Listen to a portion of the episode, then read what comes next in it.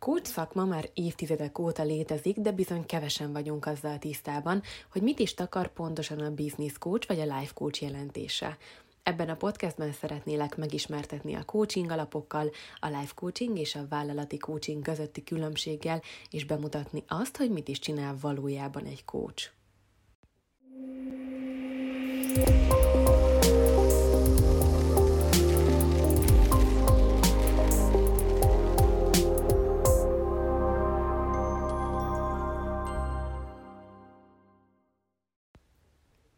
Sokan gondolják úgy, hogy a coaching csupán kuruzslás, és hogy valójában semmilyen tartalom vagy szaktudás nem áll mögötte.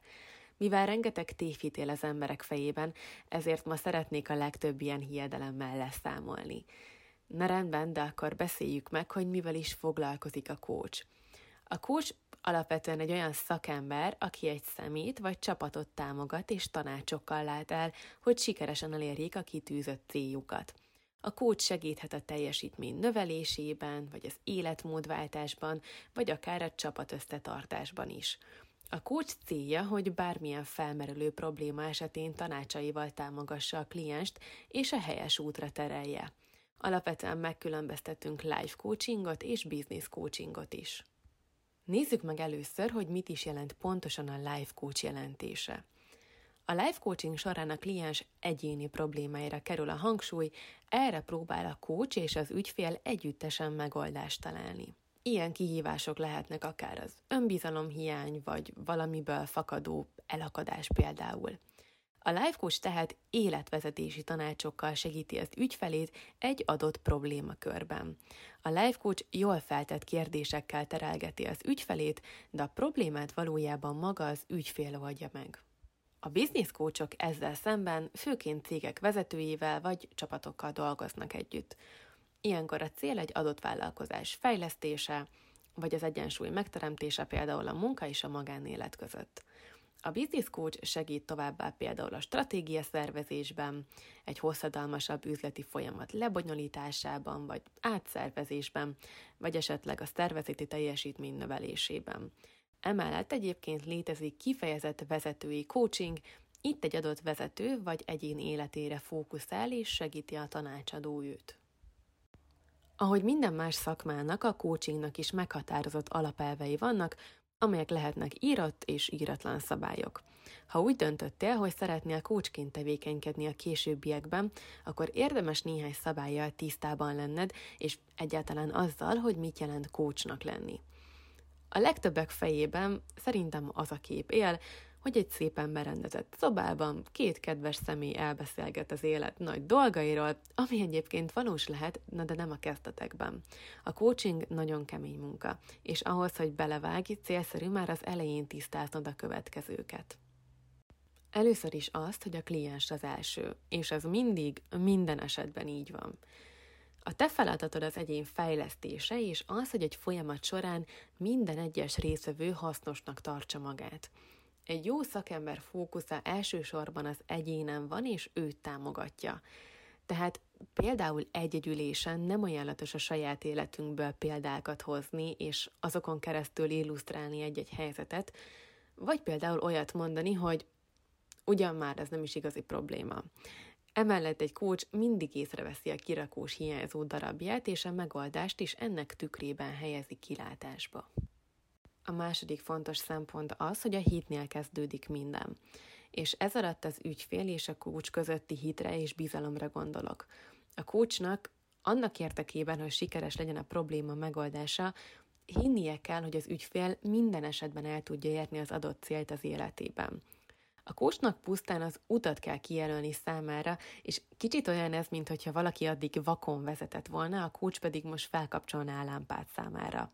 A változás mindig velünk kezdődik, a kócs pedig nem csupán segít, hanem utat mutat, hogy elérhetővé váljon a cél. A harmadik dolog pedig, amit érdemes megjegyeznünk, hogy a kós szakma alatt folyamatosan fejlesztenünk kell önmagunkat. A lifelong learning témaköre szinte minden szakmát érint ugyan, így a kócsokét is, de szerintem ezt különösen. A coaching egy foglalkozás, ahol folyamatos a változás, ez pedig számtalan fejlődési lehetőséget ad.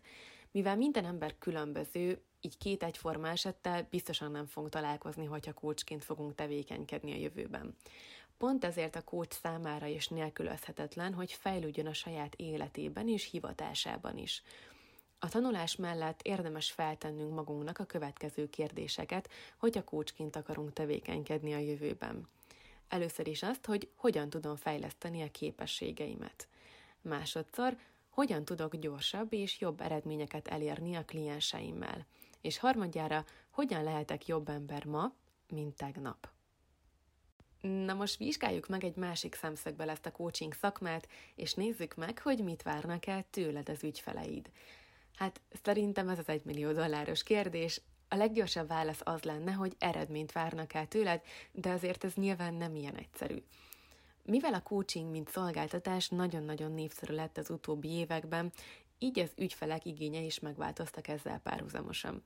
De most nézzük meg, hogy mi ez a hat dolog, amit biztosan elvárnak majd egy kóstól az ügyfeleik. Az első az aktív hallgatás és az értőfülek. Van az a szólás vagy mondás, hogy értőfülekre talál. Szerintem ugye mindenkinek ismerős. A coachnak el kell sajátítania az active listening, vagyis az aktív hallgatás technikáját, és érdemes teljesen kiürítenie az elméjét, és teljes mértékben az ügyfelére figyelnie, hiszen minden kimondott, vagy éppen ki nem mondott szó fontos jelentőséggel bírhat ahhoz, hogy megértsük a problémát. A második nagyon fontos dolog, hogy legyen szakterületed. Ne akar mindenhez is érteni. Aki elaprózza a tudását, valójában soha nem tud kiemelkedni a többi szakember közül. Ezért először is fontolt meg, hogy melyik számodra az a terület, amelyik a legközelebb áll hozzád, és amelyikkel a leginkább szeretnél foglalkozni a jövőben, majd tegyél meg mindent annak érdekében, hogy te legyél a legjobb. A harmadik dolog, hogy bővítsd a látóköröd.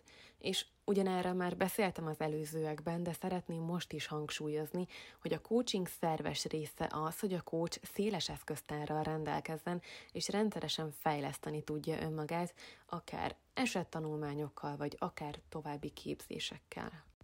A negyedik szempont, hogy légy empatikus ugyanis rengeteget jelent az ügyfél számára, hogy úgy érezze, hogy a coach érti és érti az ő problémáját.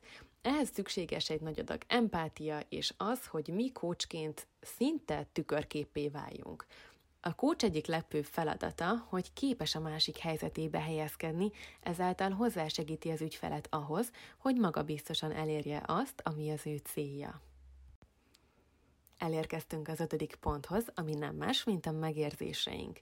Az intuíció egy különleges képesség, ám a kulcsok többsége rendelkezik vele. A coaching során sokszor kell majd a megérzéseidre hallgatnod, ezért az intuíció kiemelten fontos szerepet tölt be ebben a szakmában. És végül, de nem utolsó sorban, ki kell tanulnunk a kérdezés művészetét.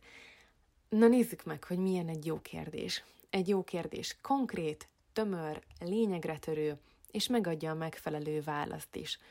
A coach nem csak akkor tudja, hogy mit csinál, amikor hallgat, hanem akkor is, amikor kérdez. A coachok igyekeznek olyan kérdéseket feltenni, amiket talán még az ügyfél sem mer önmagának feltenni. Például, mi az, ami szerinted visszatart a célod elérésében, és milyen plusz eszköz segítene hozzá?